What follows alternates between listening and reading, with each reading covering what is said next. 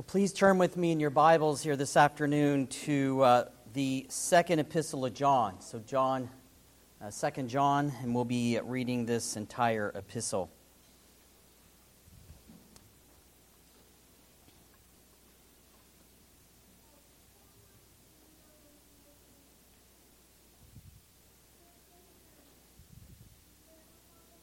So that's uh, 2 John, beginning at verse number 1. It says, To the elect lady and her children, whom I love in truth, not only I, but also all those who have known the truth, because of the truth which abides in us and will be with us forever. A grace, mercy, and peace will be with you from God the Father and from the Lord Jesus Christ, the Son of the Father, in truth and love. I rejoice greatly that I have found some of your children walking in truth, as we have received commandment from the Father. And now I plead with you, lady, not as though I wrote a new commandment to you, but that which we have had from the beginning, and that we love one another. This is love, that we walk according to his commandments. This is the commandment that as you have heard from the beginning, you should walk in it. For many deceivers have gone out into the world who do not confess Jesus Christ as coming in the flesh. This is a deceiver and an antichrist. Look to yourselves that we do not lose those things we worked for, but that we may receive a full reward. Whoever transgresses and does not abide in the doctrine of Christ does not have God. He who abides in the doctrine of Christ has both the Father and the Son. If anyone comes to you and does not bring this doctrine, do not receive him into your house, nor greet him, for he who greets him shares in his evil deeds. Having many things to write to you, I did not wish to do so with paper and ink, but I hope to come to you and speak face to face, that our joy may be full. The children of your elect sister greet you. Amen. And once again, we know the Lord will bless the reading of God's precious, holy, and infallible word even to our hearts.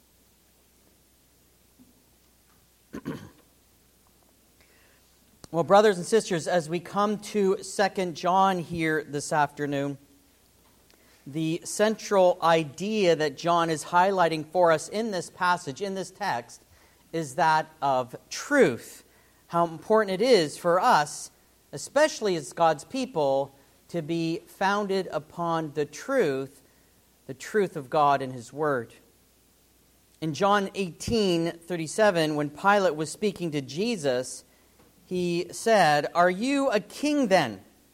And Jesus answered, You say rightly that I am a king. For this cause I was born, and for this cause I have come into the world, that I should bear witness to the truth. Everyone who is of the truth hears my voice.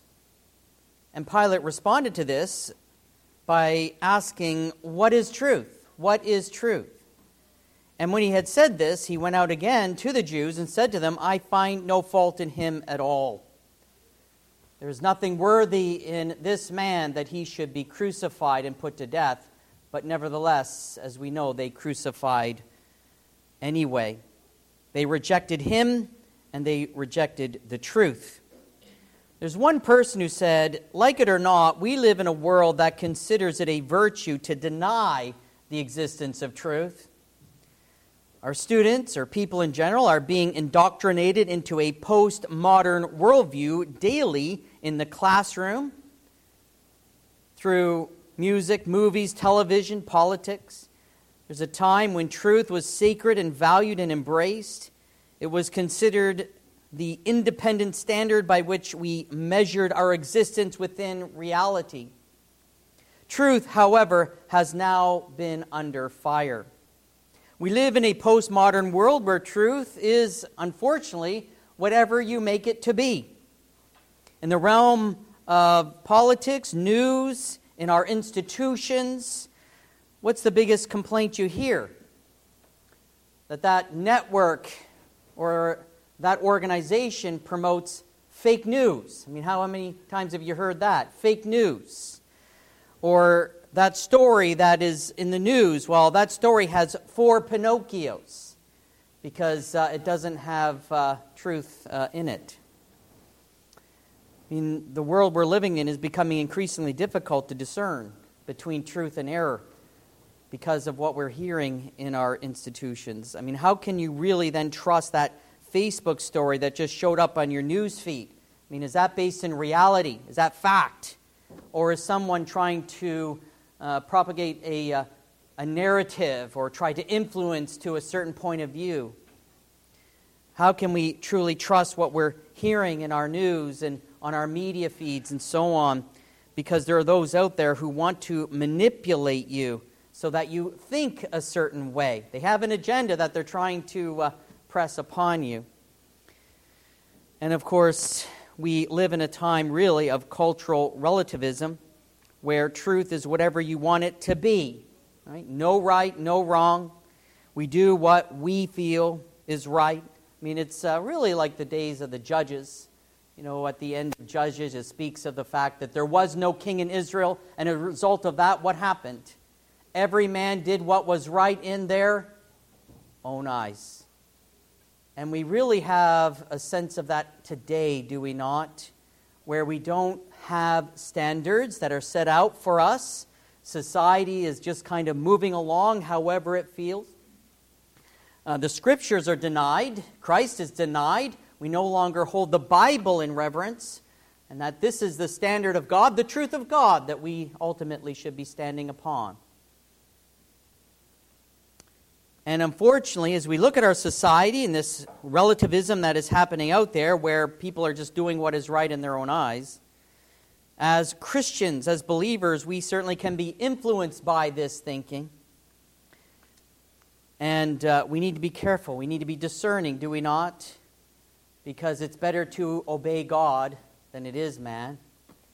And we recognize Jesus. He's the way, the truth, and the life and no man comes to the Father but by him. And if we certainly want to live for the Lord, we need to follow the truth that is found in Jesus Christ. He is our ultimate reality, and our lives must be founded upon Him. And it's not where we basically obey God however we desire it. Remember, as I said this morning, God does not exist to keep us happy, to make you happy. And it's better to obey than to sacrifice, as he told Saul in the Old Testament. Better for us to obey the living God. Remember, the Word of God has been delivered to us, revealed to us, so that we obey it, not to question it or to impose our will upon it. We'll follow you, Lord, how we want to follow you. But uh, don't expect me to make sacrifices and, and uh, do hard things because of you. But no, remember, uh, we're to follow the Lord no matter where He leads us. And so the scripture really lays out for us objective truth that sets the moral standards for our life and for our living. Here is truth. If you want to know where truth is, it's found right here. And this is the standards for your faith and what you are to believe. And so the more you know the scriptures, the more you know the truth, the more you'll have the confidence that, yes, I'm believing and following what is ultimately real. And my life can be founded upon this as solid ground as opposed to the shifting sand that we see in society today. And so, as we come here to the second epistle of John, I'd like us to think about the fact that truth is something that matters. Truth does matter. We're to know and understand the truth that God has revealed to us. And so, what does uh, John tell us here in the first three verses? He says, To the elect lady and her children, whom I love in truth and not only I, but all those who have known the truth. Note the repetition there of the word truth. Because of the truth which abides in us and will be with us forever, grace, mercy, and peace will be with you from God the Father and from the Lord Jesus Christ, the Son of the Father, in truth and love. In truth and love. So, John gives a salutation to the family in this church, the elect lady and to her children. And as he writes her this note, he emphasizes the vital importance it is to know and to have and to be established upon truth upon truth. And truth ultimately is the foundation for who we are in Christ. For without truth, our beliefs come like that shifting sand. How can we truly know anything? How can we have confidence in anything? If one minute we think that uh, God is uh, directing us this way, and then all of a sudden get, things get turned around, and, and wait a minute, God is not that way, He's this way. And so we need to be ultimately mature in the faith that uh, the Scriptures has revealed to us. Paul said something similar in Ephesians 4 when he said that we should no longer be children tossed to and fro and carried about with every wind of doctrine by the trickery of men in the cunning craftiness of deceitful plotting. But speaking the truth in love may grow up in all things unto him who is the head, which is Christ. And so, what you believe does matter. It is not enough for us to say, Well, I believe the Bible. Yeah, I follow the Bible. I know uh, the scriptures. But the reality is, every cult out there can say the same thing, can't they? Uh, they come saying, Well, we believe the Bible. We're coming to share the Bible. I mean, when that Jehovah Witness is knocking on your door, he's presenting the Bible to you, isn't he? But we also need to know what the Bible teaches concerning everything about what impacts us as Christians. And when it comes to man and sin and God and Christ and salvation, what it truly is to be justified and then sanctified. And understanding the doctrines of Scripture and how we're to uh, understand even orthodox belief.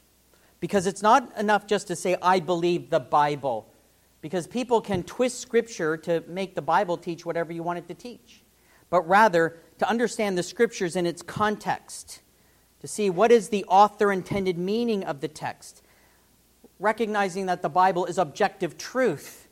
I'm not to interpret it subjectively and to, again, impose my beliefs or my ideas upon Scripture, but rather to have the scriptures speak in terms of what is the author intended meaning to me and to us.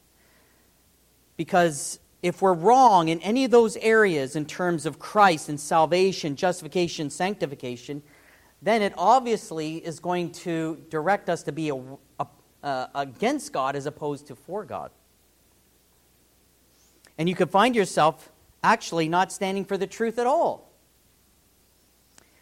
And that's why we are a confessional church and that we have orthodox doctrine laid out for us in our confessions. And what is, what is our confession, folks? Do you know? It's the Westminster Confession of Faith, larger and shorter catechisms. Now, I want to ask you when was the last time you read that document? Remember, this is your confession.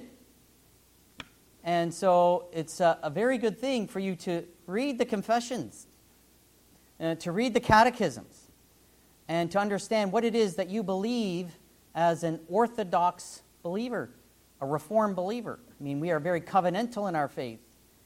Well, what does that mean? How are we to understand this covenant relationship that we have with God through Christ? I mean, what is the difference between the covenant of works and the covenant of grace, and how does this impact us? I mean, how is it that I'm truly justified through Christ?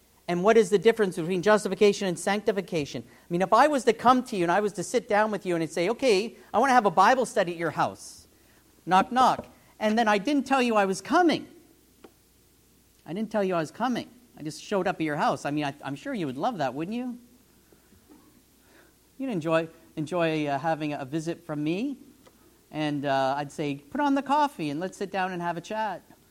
And then I want, to expl- I want you to explain to me the differences between justification and sanctification. What is the aspects of God's covenant relationship with us? What do you believe the Bible teaches concerning Christ? And how are you then to apply these vital doctrines to your life? How would you respond? Would you be able to explain these things? I mean, it's right there in front of you in the Westminster Confession of Faith. It's not where you're having to come up with these, uh, th- this, these teachings on your own. It's laid out for you. Because we know what we believe as Orthodox believers. Because we have our confessions. And of course, we do not put our confessions equal to or above the Scriptures. Remember, the Westminster Conf- Confession of Faith is a, a tool that uh, summarizes Scriptures for us so we understand what it is that we're to believe concerning these important teachings or doctrines when it comes to man and sin and salvation, Christ and, and justification, sanctification, and so on. But do you understand these things? Do you know these things? Can you explain these things? Because it's very easy to go day after day, week after week, month after month, and basically just take the position well, this is what my church believes, it's what the pastor uh, teaches, and I know he teaches on justification and sanctification. He's teaching the scriptures, and, you know, that's vitally important. But it has to be more than, well, this is what my church believes, and because my church believes it, I believe it. But do you really know it and understand? And could you explain it to someone else if they were to ask you what the difference is between these things? And so John is obviously concerned about the truth and that God's people then also would be established in the truth of Scripture, that you understand it. It's not about someone else understanding these things, it's about you understanding these things. Do you understand these things? Do you know them? We understand truth is something that has a sense of it's of the reality of something, opposed to mere appearance. It's the basis of something that's actual, real, right? The revelation of God uh, through the Spirit of the Lord who uh, leads us into all truth, doesn't he? I mean, you have a helper, a paraclete, one who's at work in your heart and your life, who's constantly guiding you and directing you in truth so that you have an understanding of the truth. And that Christianity is not based on religious speculations or philosophy but rather upon objective revelation given to us, focusing primarily on the person and work of Jesus Christ, the Son of God. The church of Jesus Christ, right? Those who've come to know the truth. How is that you, you've come to know the truth? Because you've come to a saving faith, a saving knowledge of Jesus Christ Himself, as He is the truth. Christ in me. Christ at work in me opening my eyes. Apart from him, I'm blind and dead in trespasses and sins. But God has come and brought me to that place of spiritual life from spiritual death and granted me an understanding so that this book is more than just something that I read academically. Because there are those who do that. I remember my wife, when she was in university, in one of her uh, courses, they were reading the Bible. She actually had to have a King James version of the scriptures, and they read it for academic purposes. But we're not just to read this for academic purposes. Yes, I'm to have an understanding of the scriptures in my mind, but it's supposed to also touch what? My heart. This is real to me because it reveals to me a relationship that I have with God through Jesus Christ. Where would I be without the Lord? Where would I be without Christ? I recognize in and of myself, you know, I would be lost in, uh, in, in a Christless eternity without a knowledge that the Spirit of God has led me, that I might know this word, that I might know the Savior of God, uh, from God, and I might come to a saving knowledge of Him, of Jesus Christ how important it is for us to know the truth, to be founded upon the truth, and that it, uh, this becomes the standard for my life and for my living. That I do not set the standard for my life and for my living. This present world and this society does not set the standard for my morality, but that my, the, the standards of my belief, the standards of my morality, is given to me by God and that uh, He expects me to obey it. Now, I know that I cannot obey it on my own. I mean, He's given us the moral law, but remember, He gave the moral law to a redeemed people that He brought out of slavery, out of bondage. And hence, He gives grace and the ability to keep His moral law. Not only to understand and know the truth, but to live it out.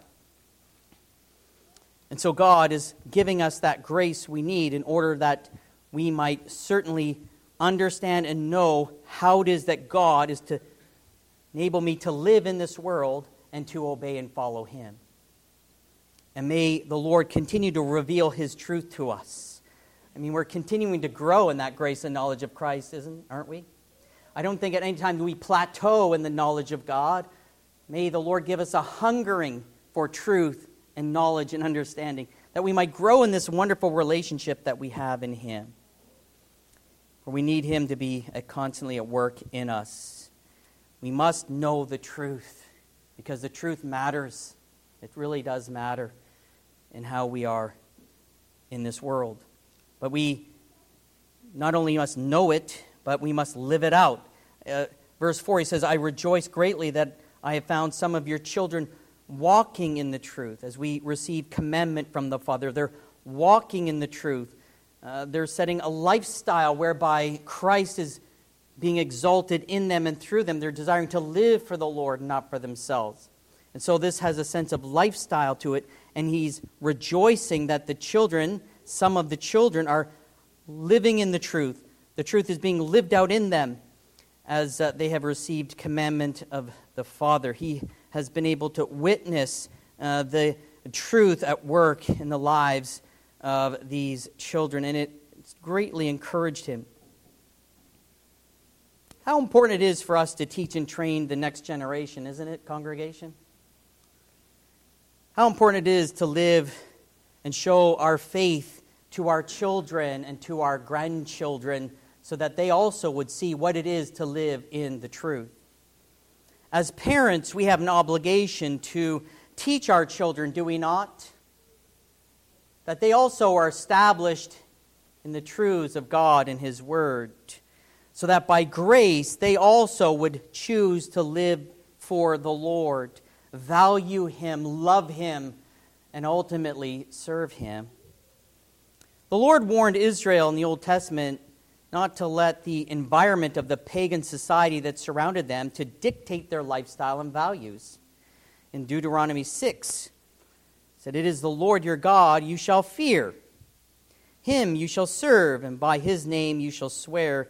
You shall not go after other gods, the gods of the peoples that are around you.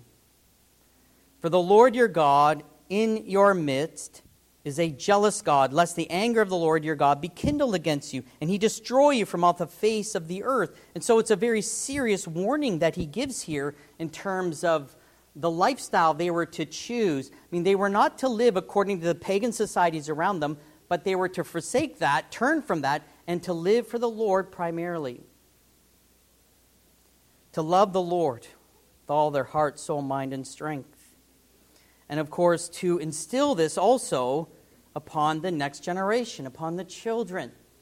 That they also would come to value the Lord and not to go after the, you know, that pagan way of thinking, the society around them. British poet Samuel Taylor Coleridge once had a discussion with a man who firmly believed that children should not be given formal religious instruction, that children should not be taught the Bible, the Word of God. No formal religious instruction, but that uh, they should be free to choose their own religious faith when they reached maturity. Allow the children to believe whatever they want, and that when they're old enough, then they can decide if they want to serve God, believe in Christ, or if they wanted to essentially continue on in, in the manner and the ways of the society around them. Now, Coleridge did not say anything at that time, but later invited this man into his neglected garden. That's what he did. And what do you call this garden? The visitor exclaimed. There is nothing here but weeds. You are showing me a garden, but this is chaos. This is just weeds. I, I know, maybe you have a garden like that.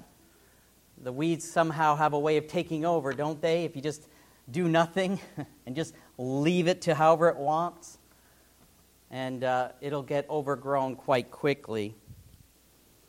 Well, you see, said Coleridge, I did not wish to infringe upon the liberty of the garden in any way.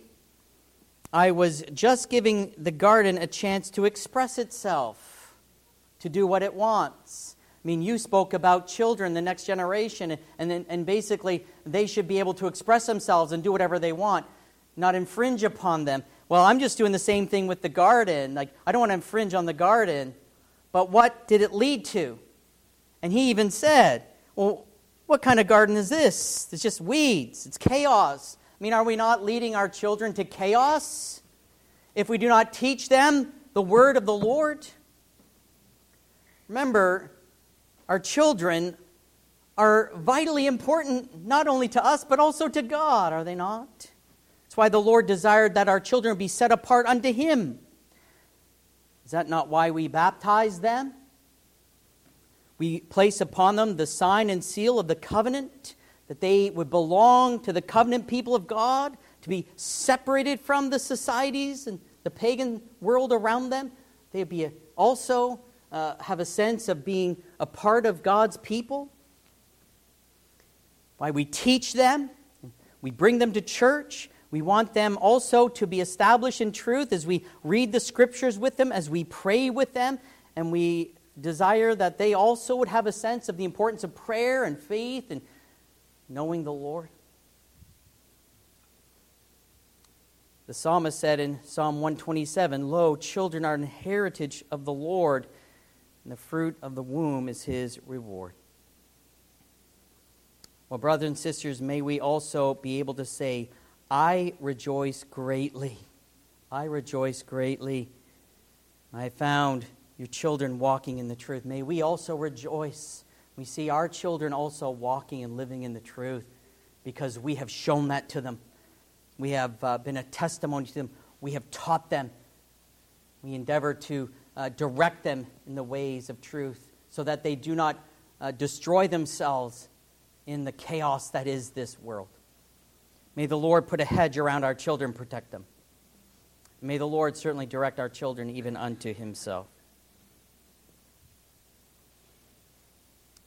He says uh, here in verse, verse 3 I plead with you, lady, not as though I wrote a new commandment uh, to you. Sorry, that's verse 5. Now I plead with you, lady, not as though I write a new commandment to you, but that which we have had from the beginning that we love one another. This is love, that we walk according to his commandments.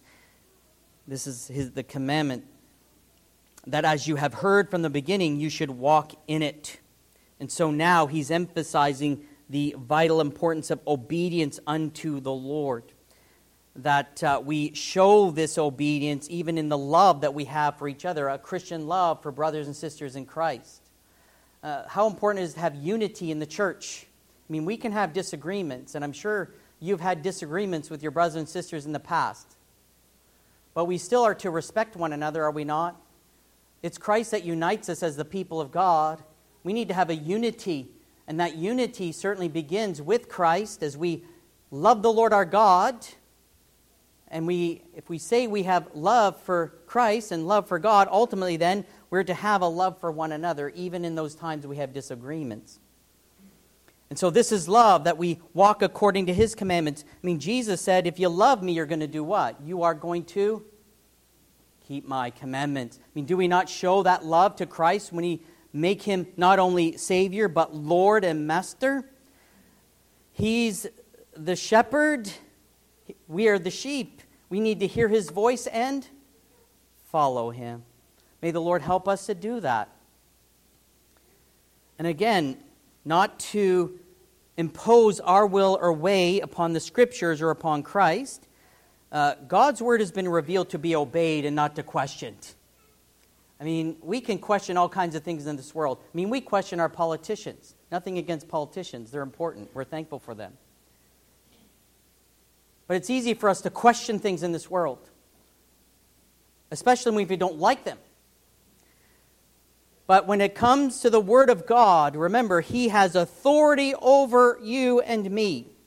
And here we have objective truth. May the Lord then enable us to believe His commandments, obey His commandments, and follow Him perfectly. Now, we're weak, we're frail, we have at times uh, uh, we uh, give in to temptations and we do not obey the Lord.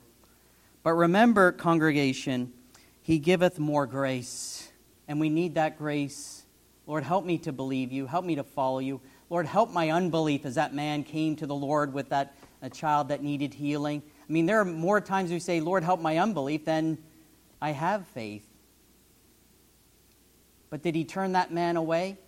No. Does he turn you away? I mean, being justified by faith, we have peace with God through our Lord Jesus Christ. I mean, it's Christ who took the enmity away that was there between us and God. And if the enmity has been taken away, we have access to this throne of grace, do we not? I mean, that's what Paul tells us in Romans 5. I mean, oftentimes I, I, I, I'll say this to people Is God the Father perfectly, does he perfectly accept Christ his Son? Does God, perf- does he accept his Son, Jesus? I mean, we think about that Trinitarian relationship between Father, Son, and Holy Spirit. Does the Father perfectly accept the Son? You say, Yes, of course. Who are you? You are in Christ, united to Christ. You are not your own, you belong to Him. You are in Him, He is in you. He took your sin, He washed and cleansed you from your sin. And if I am in Christ, I belong to Christ, Christ belongs to me. If the Father accepts Jesus, then by extension of that, who must He also accept? You. Should He not? You. Because if he accepts his son, if God the Father accepts his son, we who are in Christ then must also be fully accepted.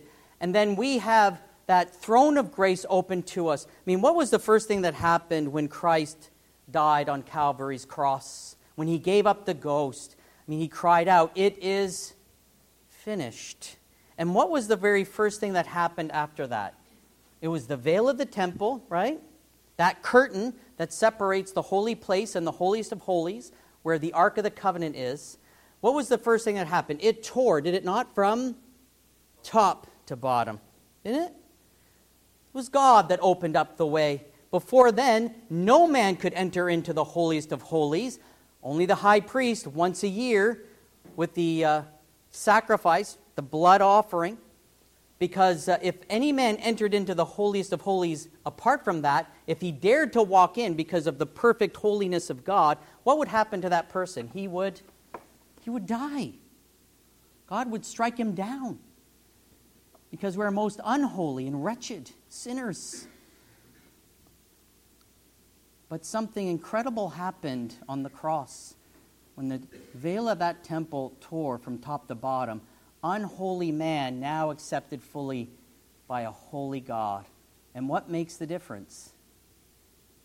Jesus does. It's Jesus who makes the new and living way for us beyond the veil. We have perfect access to God because we are perfectly accepted to God through Jesus Christ. And because of that, we can find help in time of need.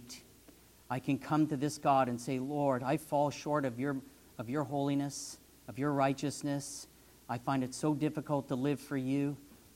There are times when temptations are so strong. Lord, my desire is to live for you. But Lord, I find in me another law, a law of the flesh. It's kind of what Paul was talking about in Romans 7. You know, this, this struggle that he had between uh, the spirit and the flesh. And even then, he cried out, uh, you know, how is it that uh, he could be saved from the flesh? I thank my God through Jesus Christ my Lord. So he saves me even from myself. So that I might live the truth, obey the truth, and follow the truth. And so you have help, congregation. The Spirit of truth in you, bringing you to Christ, so that you might obey the God you love. And may the Lord continue to grant us the help we need constantly so that we are a people that are living the truth as that truth has been revealed to us by God. We do not live to Him the way we think we're to live as it has been revealed to us in the Scriptures. May the Lord enable us to do that and to love the Lord our God, but also to love one another because uh, obviously love is a fulfillment of the law. And then to discern the truth. to discern the truth. So we're to know it, we're to live for the truth, but we have to have a discerning heart, a discerning mind. He says in verse 7 Many deceivers have gone out into the world who do not confess Jesus Christ as coming in the flesh. This is a deceiver and an antichrist. And so, if someone denies the essentials of the gospel, the essentials of the scriptures, obviously, as John is saying to us here, this one is a deceiver. This one is actually an antichrist.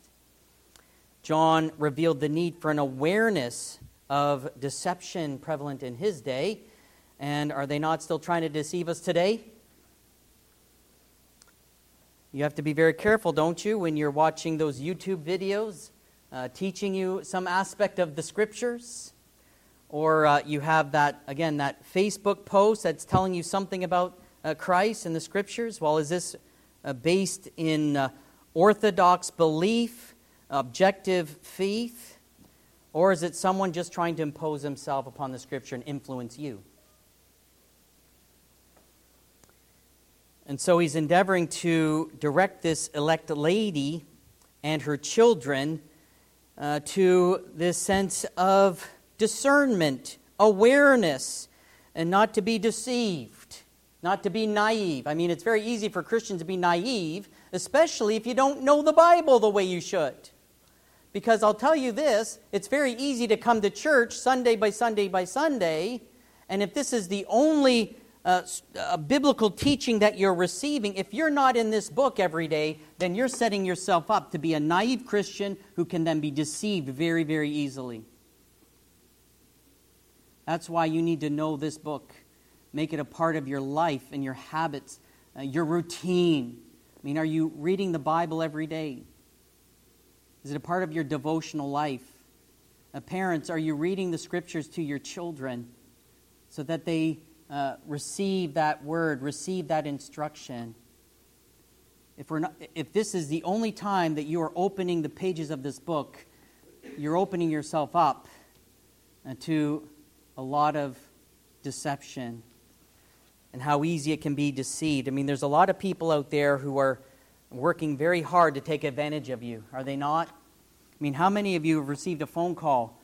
Uh, you know, your computer has an issue. We want you to log on to your computer right now, and, and we're going to uh, have you download our software so we can fix your computer. Have you ever received a call like that? Or you get those emails, and it's always someone from some foreign country saying, Well, my great aunt has uh, $10 million, and we want to give you this $10 million. And all you have to do is contact us and uh, give us your bank uh, info, and then we will uh, deliver you $10 million. I mean, is that safe? Would you do that? I'm sure you've received those emails, haven't you? Someone out there has wanted to give you something, and you thought, well, wait a minute. This just sounds a little too good to be true. Why are you wanting to give me, you know, something like that? Because the reality is, they're hoping to scam you. They're hoping to take your money. And of course, uh, we want to be aware of those types of schemes, and so that someone doesn't uh, clean us out, as it were, take all our money out of our bank account, as opposed to claiming or pretending that they're going to give us a large amount of funds. But how much greater is it to have discernment in the spiritual realm? I mean, we know how important it is in the material realm in terms of protecting our, our bank account and our finances and so on from the scammers. We need to protect ourselves, protect our hearts, protect our minds so that we don't have those who would come along to try to influence us actually to uh, believe those things are against God's word as opposed to for God's word. How well are you prepared for the deceivers? How well do you know the Word of God? Are you established in the truth? Are you spending time with Christ in your devotional life so that uh, the, as the deceivers come, as uh, John tells us here, many deceivers, not just one or two, and that uh, they might be uh, sort of a passing fancy, as it were. But he says, many deceivers have gone into the world. These ones who are ultimately not confessing that Jesus is coming in the flesh. Deceiver, Antichrist. And they're coming for you, to influence you, to impact you. I mean, look at yourselves. He says, that we do not lose these things we've worked for, but that we may receive a full reward. We have endeavored to establish ourselves in the scriptures by study and so on. Well, we don't want to just throw it away because someone comes along and he's convinced us of some, uh, some uh, idea or teaching that we think, well, that sounds reasonable. Uh, maybe I should follow that. I mean, when Jehovah Witnesses knock on your door, they sound very reasonable, don't they? They do.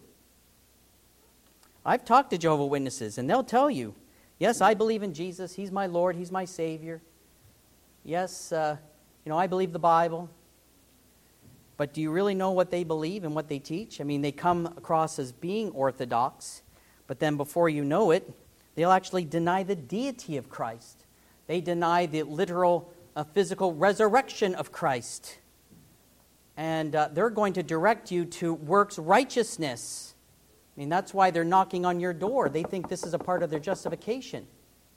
Not just as a, a desire to reach the lost for, for Jesus. You know, we certainly have that desire. But they're actually making a part of their justification.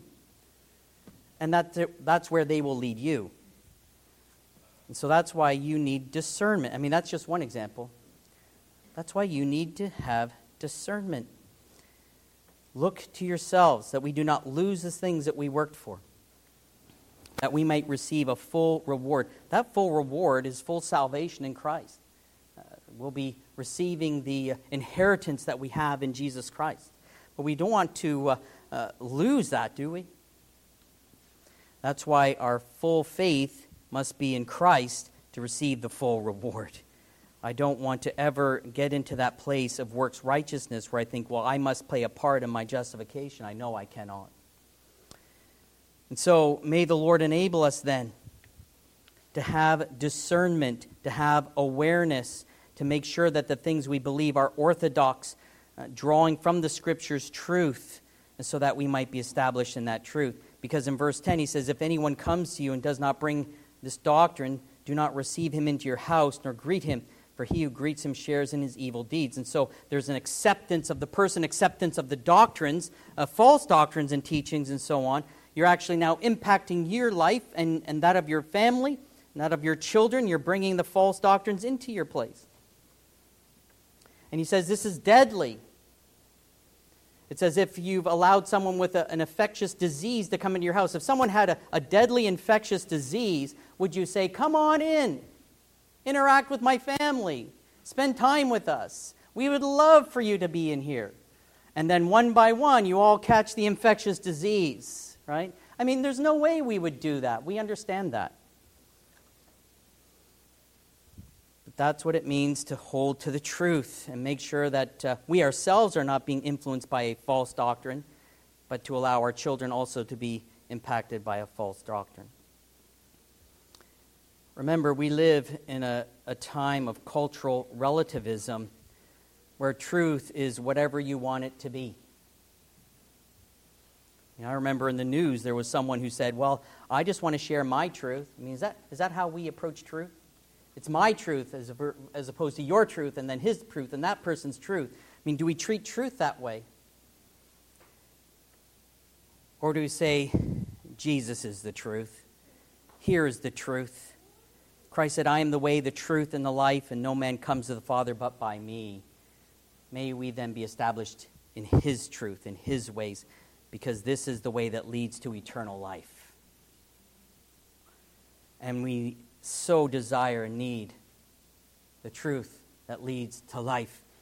Because Jesus came, remember, to uh, take away the ignorance and the darkness of sin so that we no longer would be deceived by our own thinking, but rather we turn from self and we embrace Christ. I may not even understand everything that Christ does for me, but nevertheless, I believe. Help my unbelief. I trust I follow, and grant me a greater understanding of who you are, Lord Jesus, so that I might walk in your ways, to know your life within me. Because remember, Christ has made that new and living way for us. We have access to this throne of grace, that we might have that help in need, so that we might know and understand the truth, but that we have the help to know and understand the truth, to have discernment for the things of God. May the Lord grant us that discernment and understanding. And congregation, how important it is for you to be founded in truth, orthodox truth. Seek it with all your heart as if treasure. Here is the treasure of Jesus, that our treasure be found in Him, and that ultimately our hearts also founded in Him. Amen. Let's bow in prayer. Father in heaven, we thank you for your word, your truth. Lord, we can be influenced, we can be naive, we can be led astray. There are many out there who want to influence us away from the scriptures and upon uh, their own doctrines and teachings. The Jehovah Witness Church is one that unfortunately is also thriving today as well. And many other cults and groups and so on. But there are those who are very subtle in how they approach these things in order to lead the Christian away. But Lord, protect and keep your sheep. You are the great shepherd. We are the sheep. We're following you. We're endeavoring to seek you, Lord. We're calling upon your name. We ask for that help. Lord, we're thankful that we're fully accepted in Christ. Lord, we're thankful that we're justified in Christ. We have access to your throne of grace. Grant us, O God, fortitude of heart and mind and Father, that we wouldn't just read, your, read the scriptures on a Sunday when we're at church, but Lord, help us to spend time with you every day, growing in that grace and knowledge of Jesus Christ. So, Lord, you would be the one establishing us in your truth, that we would walk in your ways, in your righteousness, and not to seek our own way. Lord, you know the challenges of God's people. And so I pray that you would certainly grant grace to every heart and that each one certainly would be led by you. And Father, that uh, we be a means of encouraging souls. And so continue with us now. Bless us in this coming week. Lord, we give you praise for all that you do for us constantly. We give you praise in Jesus' name. Amen. Brothers and sisters, Paul told us in Philippians 1 9 to 11, he said, And this I pray, that your love may abound still more and more in knowledge and all discernment that you may approve the things that are excellent, that you may be sincere and without offense till the day of Christ, being filled with the fruits of righteousness which are in or which are by Jesus Christ, to the glory and praise of God. Will now receive the Lord's blessing. The grace of the Lord Jesus Christ and the love of God and the fellowship of the Holy Spirit be with you all. Amen.